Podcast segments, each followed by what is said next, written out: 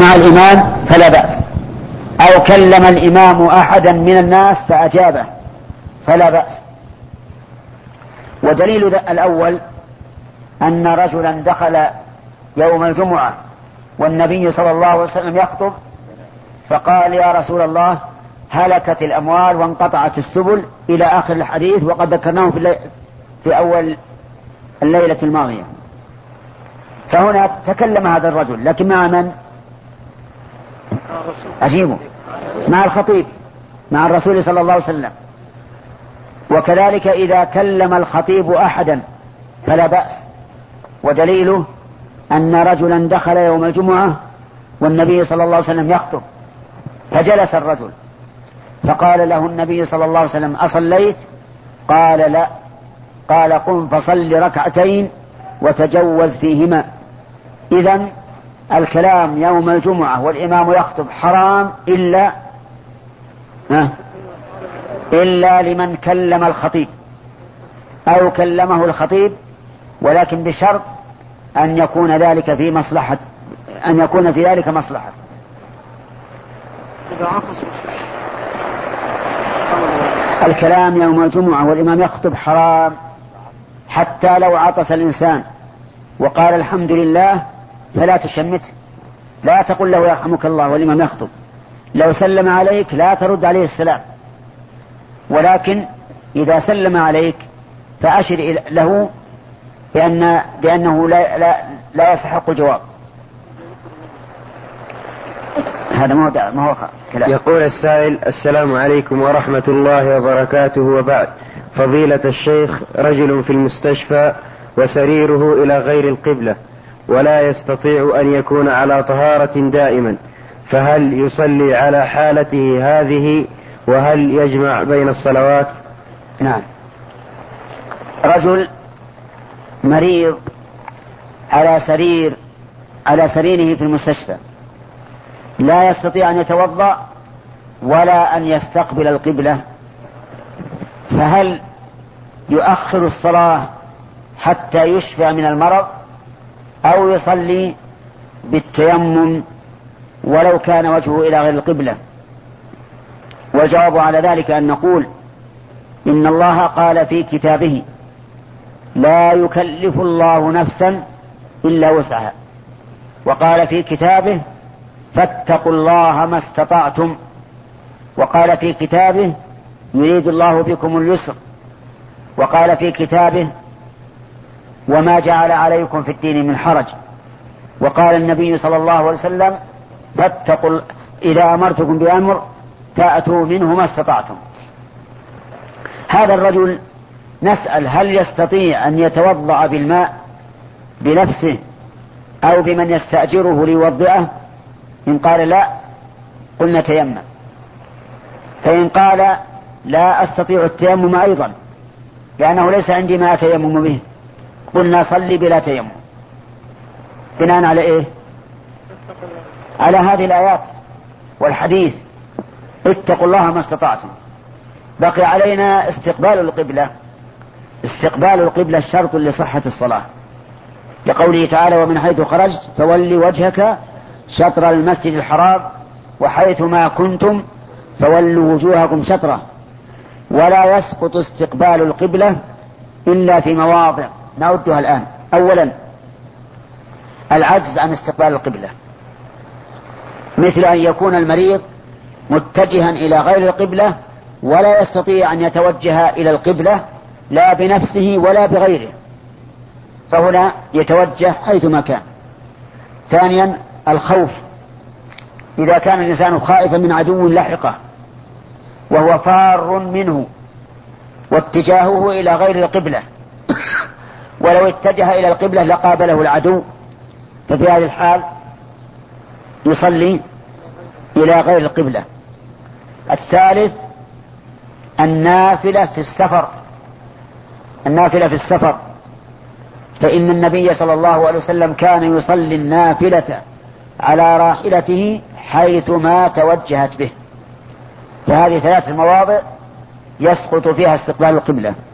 أما من خفيت عليه القبلة كما لو كان في البر وكانت السماء مظيمة ولا يدري أين اتجاه القبلة فصلى بحسب اجتهاده فإن صلاته صحيحة ولو أخطأ القبلة لأنه اتقى الله ما استطاع. وخلاصة الجواب بالنسبة لهذا الرجل المريض أن نقول له صل بالماء فإن لم تستطع فبالتراب. فإن لم تستطع فلا شيء عليك صل حيث ما كنت. اتجه إلى إيش؟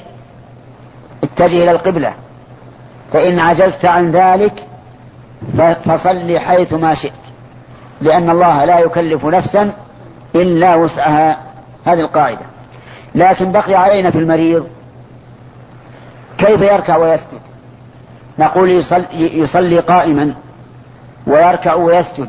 فإن عجز صلى قاعدا وأومأ بالركوع وسجد على الأرض إن استطاع فإن عجز أومأ. لأن النبي صلى الله عليه وسلم قال لعمران بن حسين صل قائما فإن لم تستطع فقاعدا فإن لم تستطع فعلى جنب. وهنا أنبه على مسألة يغلط فيها كثير من المرضى. يكون المريض ملوث الثياب والبدن بالنجاسة. يكون عاجزا عن الصلاة. فيؤخر الصلاة إلى أن يشفى فنقول هذا حرام. صل حيث ما كنت وعلى أي حال كنت إذا على الوجه الذي تستطيع. أما أن تؤخر الصلاة فإن ذلك لا يجوز. والإنسان ربما يؤخر الصلاة يظن أنه يشفى فيموت. نعم. والفريضة أيضا إلى غير القبلة ولا الفريضة نعم. الفريضة إلى غير القبلة بالباص لا لا. تؤدى إلى القبلة ولا بد. يقول السائل فضيلة الشيخ. هذا يسأل عن الفريضة في السفر. إذا كان في طائرة أو كان في قطار فنقول إنه يجب عليك أن تستقبل القبلة. أما في القطار فهو ممكن وبسهولة. أما في الطائرة فقد يكون فيه صعوبة. أولا لأن مقاعد الطائرة ضيقة. وثانيا لأن الطائرة تنحرف بسرعة ويصعب على الإنسان مراعاة ذلك. فحينئذ نتحول إلى القاعدة التي التي ذكرناها وهي اتقوا الله ما استطعتم. نحن ذكرنا هذه القاعدة استنادا للآيات الدالة على هذا. نعم. يقول السائل ما هي شروط تكفير المسلم المعين وما هي الموانع شروط تكفير المسلم تكفير الرجل المعين. أولا أن تقوم عليه الحجة. فإذا لم تقم عليه الحجة فإنه لا يجوز أن يكفر. لأن الله عز وجل قال إنا أوحينا إليك كما أوحينا إلى نوح والنبيين من بعده إلى قوله رسلا مبشرين ومنذرين لئلا يكون للناس على الله حجة بعد الرسل. ولأنه قال وما كنا معذبين حتى نبعث رسولا. ولكن إذا بلغته الحجة وعاند وتعصب لمذهبه فإن هذا الجهل لا ينفعه بل هو مكلف بالانقياد للحجة. لأننا لو قبلنا مثل هذا لو قبلنا عذرا مثل هذا لكان الذين قالوا إنا وجدنا آباءنا على أمة على صواب. وقد أبدل الله هذه الحجة. الشرط الثاني أن يكون قاصدا لما يحصل به التكفير. فإن كان غير قاصد فإنه لا يكفر. ودليل ذلك ما ثبت عن النبي صلى الله عليه وسلم من أن الله تعالى أشد فرحا بتوبة عبده من رجل كان على راحلته وعليها طعامه وشرابه فأضلها يعني أضاعها فطلبها فلم يجدها حتى إذا أيس منها نام تحت شجرة ينتظر الموت. فلما استيقظ إذا بخطام ناقته متعلقا بالشجرة فقال اللهم أنت عبدي وأنا ربك.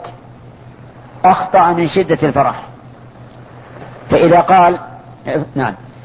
فإن قوله اللهم أنت عبدي وأنا ربك لا شك أنه كفر.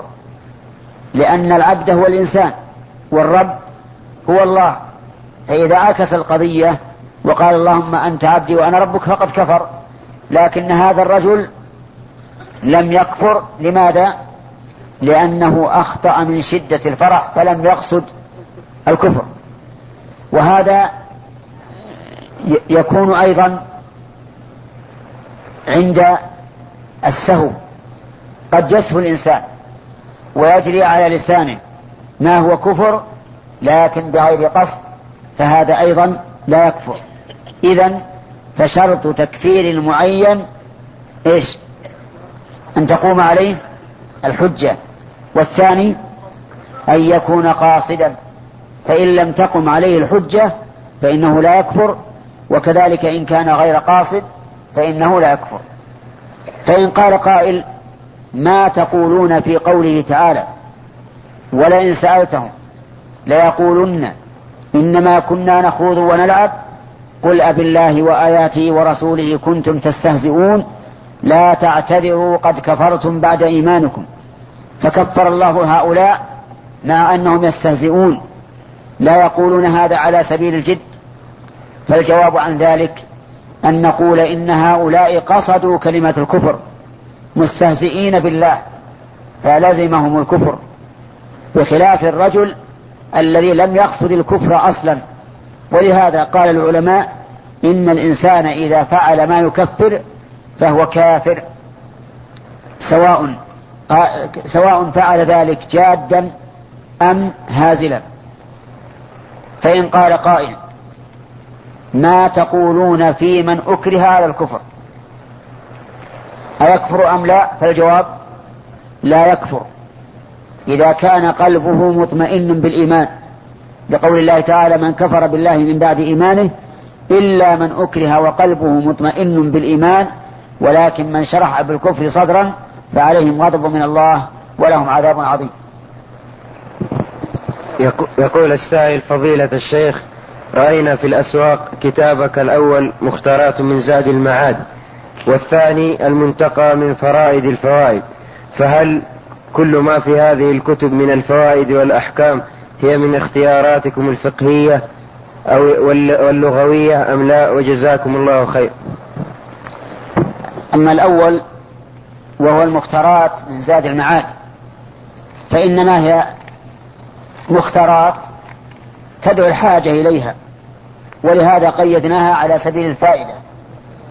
أحيانا ربما نذيل على المسألة بما نرى أنه صواب أو نكمل البحث بما نرى أنه يحتاج إلى تكميل. وأما الثاني وهو المنتقى من فرائد الفوائد فإنها كتابات قديمة كتبناها وفي بعضها مسائل تغير فيها رأينا إلى قول نرى أنه أرجح مما كتبناه أولا. ولهذا سوف نعيد النظر في ذلك إن شاء الله ونبين المسائل التي كانت على ما نقوله أولا. يقول السائل فضيلة الشيخ هل دعوة المظلوم إذا كان كافرا مستجابة؟ نعم دعوة المظلوم مستجابة ولو كان كافرا. وذلك لأن إجابة دعوة المظلوم من باب إقامة العدل والله سبحانه وتعالى حكم عدل ولهذا قال النبي عليه الصلاة والسلام لمعاذ بن جبل حين بعثه إلى اليمن وأمره بأخذ الزكاة. قال إياك وكرائم أموالهم واتق دعوة المظلوم فإنه ليس بينها وبين الله حجاب. فلو أن كافرا ظلمه شخص ولو كان مسلم ولو كان الظالم مسلما فدعا عليه هذا الكافر بما يقابل مظلمته. فإن الله تعالى يجيب هذه الدعوة لأنه من باب إقامة العدل. والله سبحانه وتعالى حكم عدل يقول السائل فضيلة الشيخ السلام عليكم ورحمة الله وبركاته. رجل مريض أصيب في إغماء بإغماء لعدة أيام ثم أفاق. كيف يقضي الصلاة التي فاتته وهو, وهو مغمى عليه؟ نعم. اختلف العلماء رحمهم الله هل يلزم المغمى عليه قضاء الصلاة أو لا يلزم؟ والصحيح أن المغمى عليه لا يلزمه قضاء الصلاة. ولو طالت المدة إلا إذا كان الإغماء بسبب منه. كالإغماء بسبب البنج مثلا فإنه يقضي الصلاة. أما إذا كان الإغماء بسبب حادث أو بسبب مرض شديد فإنه لازمه قضاء الصلاة ولو مضى عليه أيام لأنه ليس بعاقل ولا يساوي النائم. النائم يجب عليه قضاء الصلاة إذا استيقظ ولكن المغمى عليه لا يلزمه قضاء الصلاة وذلك لأن الفرق وذلك لأن النائم إذا أوقظ استيقظ والمغمى عليه إذا أوقظ لم يستيقظ فليس باختياره. وحينئذ نحول هذا السؤال إلى النائم. لو أن رجلا نام يومين ولم يستيقظ فإن عليه حينئذ عشر صلوات. كيف يقضيها؟ يقضيها فورا بالتتابع وليس يقضي كل فرض مع فرضه فيمكن أن يقضي عشر صلوات في ساعة أو ساعتين. وهنا سؤال مهم جدا حول هذا الموضوع. لو أن شخصا كان لا يصلي في أول عمره ثم هداه الله وصار يصلي فهل يلزمه قضاء ما ترك؟ الجواب لا. لا يلزمه قضاء ما ترك. لوجهين. الوجه الأول أننا إذا قلنا بكفر تارك الصلاة كما هو القول الراجح فإن الكافر لا يلزمه قضاء ما ترك من العبادات. لقول الله تعالى قل للذين كفروا إن ينتهوا يغفر لهم ما قد سلف. وإذا قلنا بعدم تكفيره وهو قول مرجوح فإنه فإنه تعمد تأخير الصلاة عن وقتها. ومن تعمد تأخير الصلاة عن وقتها ثم صلاها بعد الوقت فإنه لا يقبل منه لأن هذا عمل ليس عليه أمر الله ورسوله. وقد قال النبي صلى الله, صلى الله عليه وسلم من عمل عملا ليس عليه أمرنا فهو رد. هذه سائلة تقول أنها دائما تنصح زوج زوجها على صلاة الجماعة في المسجد. ولا يستجيب وخاصة صلاة الفجر. فهل بعد ذلك عليها شيء؟ ليس عليها شيء. إذا كانت تنصح زوجها على أن يصلي مع الجماعة ولكنه يتهاون بذلك فليس عليها شيء. لأن الله تعالى قال للرسول صلى الله عليه وسلم ليس عليك هداهم ولكن الله يهدي من يشاء. فهي إذا قامت بالنصيحة الواجبة فقد برئت ذمتها إن اهتدى فلنفسه وإن, وإن لم يهتدي فعليها. وهذا بخلاف المرأة التي زوجها لا يصلي لا مع الجماعة ولا في بيته فه... وتنصح ولكنه لا يمتثل فهذه يجب عليها أن تفارق هذا الزوج لأن, لأن هذا الزوج كافر والكافر لا تحل له المرأة المسلمة. يقول السائل حديث الشاب الذي كان رديف النبي صلى الله عليه وسلم ونظر إلى امرأة وهو محرم فصرف وجهه النبي النبي صلى الله عليه وسلم. أليس فيه دليل على أن المرأة كان وجهها مكشوفا وسكت النبي صلى الله عليه وسلم أم لا؟ هذا الحديث الذي سأل عنه السائل هو حديث ابن عباس رضي الله عنهما. قال كان الفضل بن العباس رديف النبي صلى الله عليه وسلم. فجاءت امرأة من خثعم إلى النبي صلى الله عليه وسلم تسأله عن أبيها شيخ كبير لا يستطيع الثبوت على الراحلة فهل تحج عنه؟ فقال النبي صلى الله عليه وسلم نعم حج عنه. وكان الفضل رديف النبي صلى الله عليه وسلم الفضل بن عباس. فجعل ينظر إلى المرأة وتنظر إليه. فصرف النبي صلى الله عليه وسلم وجه الفضل إلى الشق الآخر. وهذا دليل على أن الرجل لا يجوز له أن ينظر إلى وجه المرأة. لأن النبي صلى الله عليه وسلم صرف وجه الفضل إلى الشق الآخر. ولكن يبقى الإشكال وهو هل هذه المرأة كانت كاشفة الوجه أو لا؟ قال بعض العلماء إنه يحتمل أن لا تكون كاشفة الوجه وأن الفضل نظر إلى جسمها لأن جسم المرأة قد يكون جسما مقبولا تميل إليه النفس. ومن العلماء من قال إن المرأة كاشفة وجهها ولكنه لا يلزم من كشف وجهها للنبي صلى الله عليه وسلم وهي تسأله أن تكون كاشفة وجهها لعموم الناس. لأن من خصائص الرسول صلى الله عليه وسلم أن النظر إلى المرأة ولو كانت أجنبية وكذلك الخلوة بها كما قرر ذلك ابن حجر رحمه الله في فتح الباري. وذلك لأن المحذور من كشف المرأة وجهها بالنسبة للرسول صلى الله عليه وسلم ممتنع غاية الامتناع. بخلاف غيره فإن غيره إذا رأى وجه المرأة قد تثور شهوته. وقد يتعلق بها. أما رسول الله صلى الله عليه وسلم فإنه مبرأ من ذلك. ولهذا جاءت المرأة كاشفة وجهها تسأل النبي صلى الله عليه وسلم ولا يلزم من كشفها وجهها حين سؤال الرسول صلى الله عليه وسلم أن تكون كاشفة وجهها لعموم الناس. وهذا أقرب من من الاحتمال الأول. يقول السائل فضيلة الشيخ.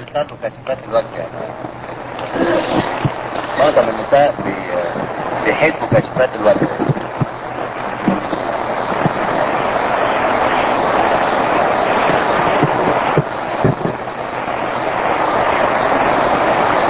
هذا يسأل يقول إنه اقرأ اقرأ. لي مشكلة مع أخ في بلادي؟ طيب. يقول لي مشكلة مع أخ في بلادي؟ والمشكلة تجارية يقول بارك الله فيكم أعطونا خمسة دقائق من وقتكم هذا يقول إن, إن معه مشكلة مع صاحب له تجارية ويرغب أن نعطيه خمس دقائق من الوقت وأقول لا بأس بذلك بشرط أن يكون خصمه موجودا. حتى ننظر ماذا يقول الخصم. لأننا لو, لو قضينا للخصم دون وجود خصمه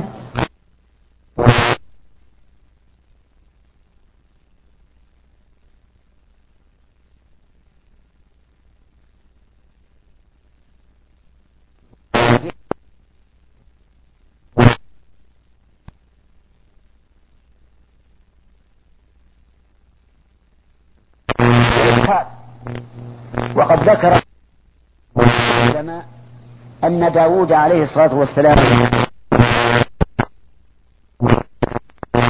إنما فتن بهذه المسألة حيث جاءه الخصم وقال إن هذا أخي له تسع وتسعون ناجة ولي نعجة واحدة فقال أكفلنيها وعزني في الخطاب قال إيش؟ لقد ظلمك بسؤال ناجتك إلى نعاجه ولم يأخذ قول الخصم. فكان في هذا فتنة. يقول فضيلة الشيخ ما معنى الإيمان الذي به يدخل الإنسان في نطاق الإيمان وما حكم من يجهلون حقيقة هذا المعنى؟ الإيمان هو تصديق القلب وإقراره واعترافه بشرط أن يكون هذا التصديق مستلزما للقبول والإذعان انتبه. تصديق القلب وإقراره واعترافه بشرط أن يكون هذا مستلزما للقبول والإذعان أما إذا لم يكن مستلزما فليس بإيمان. فلو قال قائل أنا أؤمن بمحمد صلى الله عليه وسلم ولكن لم يذعن ولم يقبل ما جاء به فليس بمؤمن. فالشرط أن يكون هذا الإيمان مستلزما للقبول والإذعان أي قبول ما جاء به الرسول صلى الله عليه وسلم والإذعان له بحيث يصدق الخبر ولا يستكبر عن الحكم. يقول السائل أشهد الله العظيم أني أحبك في الله. يا شيخ هل يوجد أحد الآن ينسب نفسه إلى آل البيت؟ وهل تجوز عليه الصدقة وإن كان فقيرا؟ نعم. أقول الأخ أحبه الله الذي أحبنا فيه وأسأل الله أن يجعلني وإياكم ممن تحابوا في الله. أما بالنسبة للجواب هل يوجد أحد يصح نسبه إلى آل البيت أو لا؟ فهذا يرجع إلى التاريخ وتتبع الأنساب. وكم من أناس ادعوا أنهم من آل البيت وليسوا من آل البيت. فيجب الرجوع إلى التاريخ وكتب الأنساب حتى يعلم هذا الشيء. وإذا ثبت أن هذا الرجل من آل البيت فإنه لا يحل له أخذ الزكاة. لقول النبي صلى الله عليه وسلم لعمه العباس وقد سأله أن يعطيه من الزكاة قال إن الصدقة لا تحل لآل محمد إنما هي أوساخ الناس. واختلف العلماء في صدقة التطوع هل يجوز لهم قبولها أم لا؟ والصحيح أنه يجوز لهم قبولها لأن صدقة التطوع ليست أوساخ الناس. أوساخ الناس هي الصدقة الواجبة. ولكن يبقى النظر إذا قلنا إن هؤلاء من آل البيت ولا يقبل ولا يقبلون الزكاة الواجبة وصاروا فقراء مضطرين فحينئذ يجب على المسلمين أن ينقذوهم من هذا الجوع والعري لأن إطعام الجائع وكسوة العاري فرض كفاية. يقول السائل يحبون كاشفات الوجه.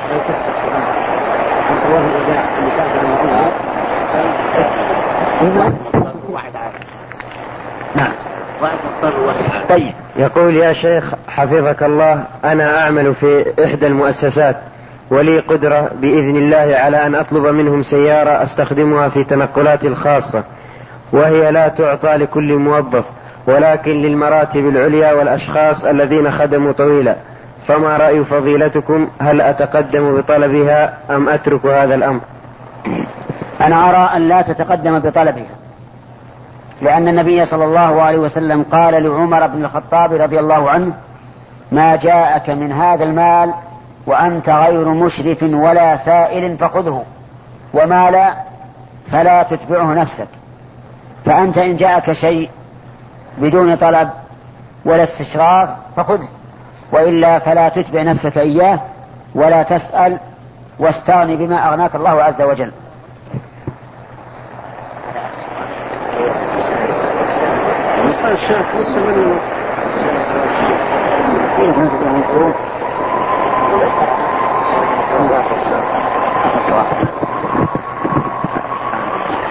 هذا سؤال منتشر ومتكرر. يقول فضيلة الشيخ ما تقول في نقل أعضاء الإنسان إلى شخص آخر؟ على قول الأطباء هل يجوز أم لا؟ هذا السؤال قد صدر فيه فتوى من دار الإفتاء وانتشرت وهي معلومة لدى الجهات المسؤولة ولندع هذا الأمر لهذا الجواب. نعم. وفيه سؤال الأخ يقول من ما حكم من ترك طواف الوداع؟ لضرورة أو لغير ضرورة؟ والجواب أن طواف الوداع واجب. لا يجوز تركه. لحديث ابن عباس رضي الله عنهما قال أمر الناس أن يكون آخر عهدهم بالبيت إلا أنه خفف عن الحائض. فقوله إلا أنه خفف يدل على الوجوب لأنه لو لم يكن واجبا لكان خفيفا على الحائض وغيرها.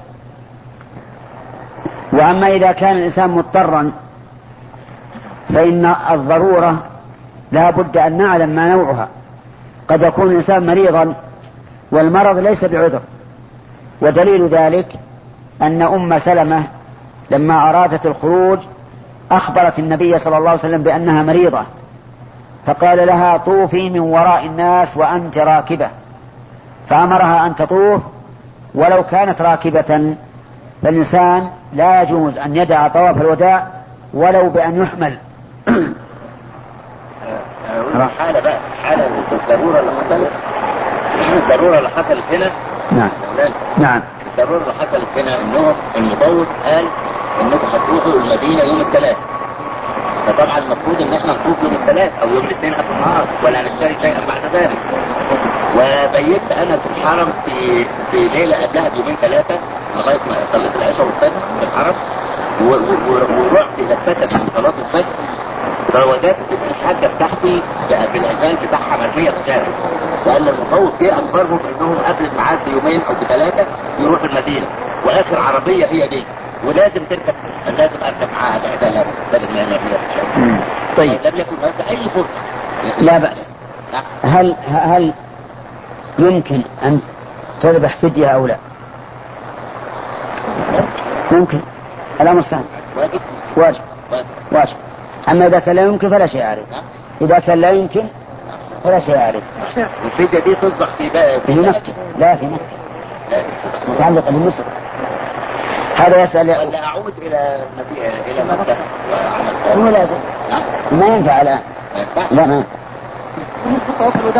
هذا يسأل يقول هل يجوز نقل, نقل الزكاة من قرية إلى قرية أخرى إذا كان المزكي في قرية وأرحمه في قرية؟ والجواب أنه يجوز نقل الزكاة من قرية إلى أخرى إذا كان في ذلك مصلحة بأن ننقلها إلى أشد حاجة ناس أشد حاجة في قرية أخرى أو ناس أقارب له محتاجون فلا بأس أن ينقلها إلى القرية الأخرى. أما إذا لم يكن هناك مصلحة فإن الواجب أن يجعلها في, في القرية التي فيها المال إذا كان فيها مستحقون.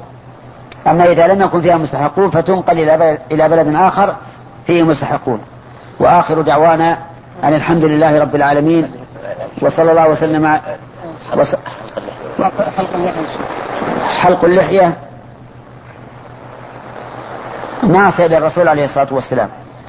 لأن لأن النبي صلى الله عليه وسلم قال خالف المجوس وفروا اللحى وحفوا الشوارب. فأمر بمخالفة المجوس وتوفير اللحى وإحفاء الشارب. كم تساوي؟ كم تساوي هذه؟ ها؟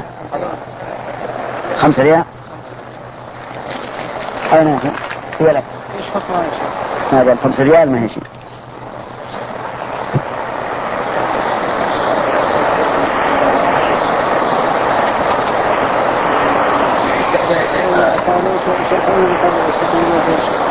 إيش؟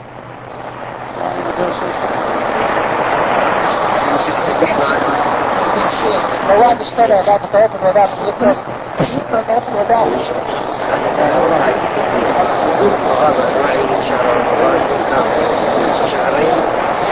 هل يجب القضاء؟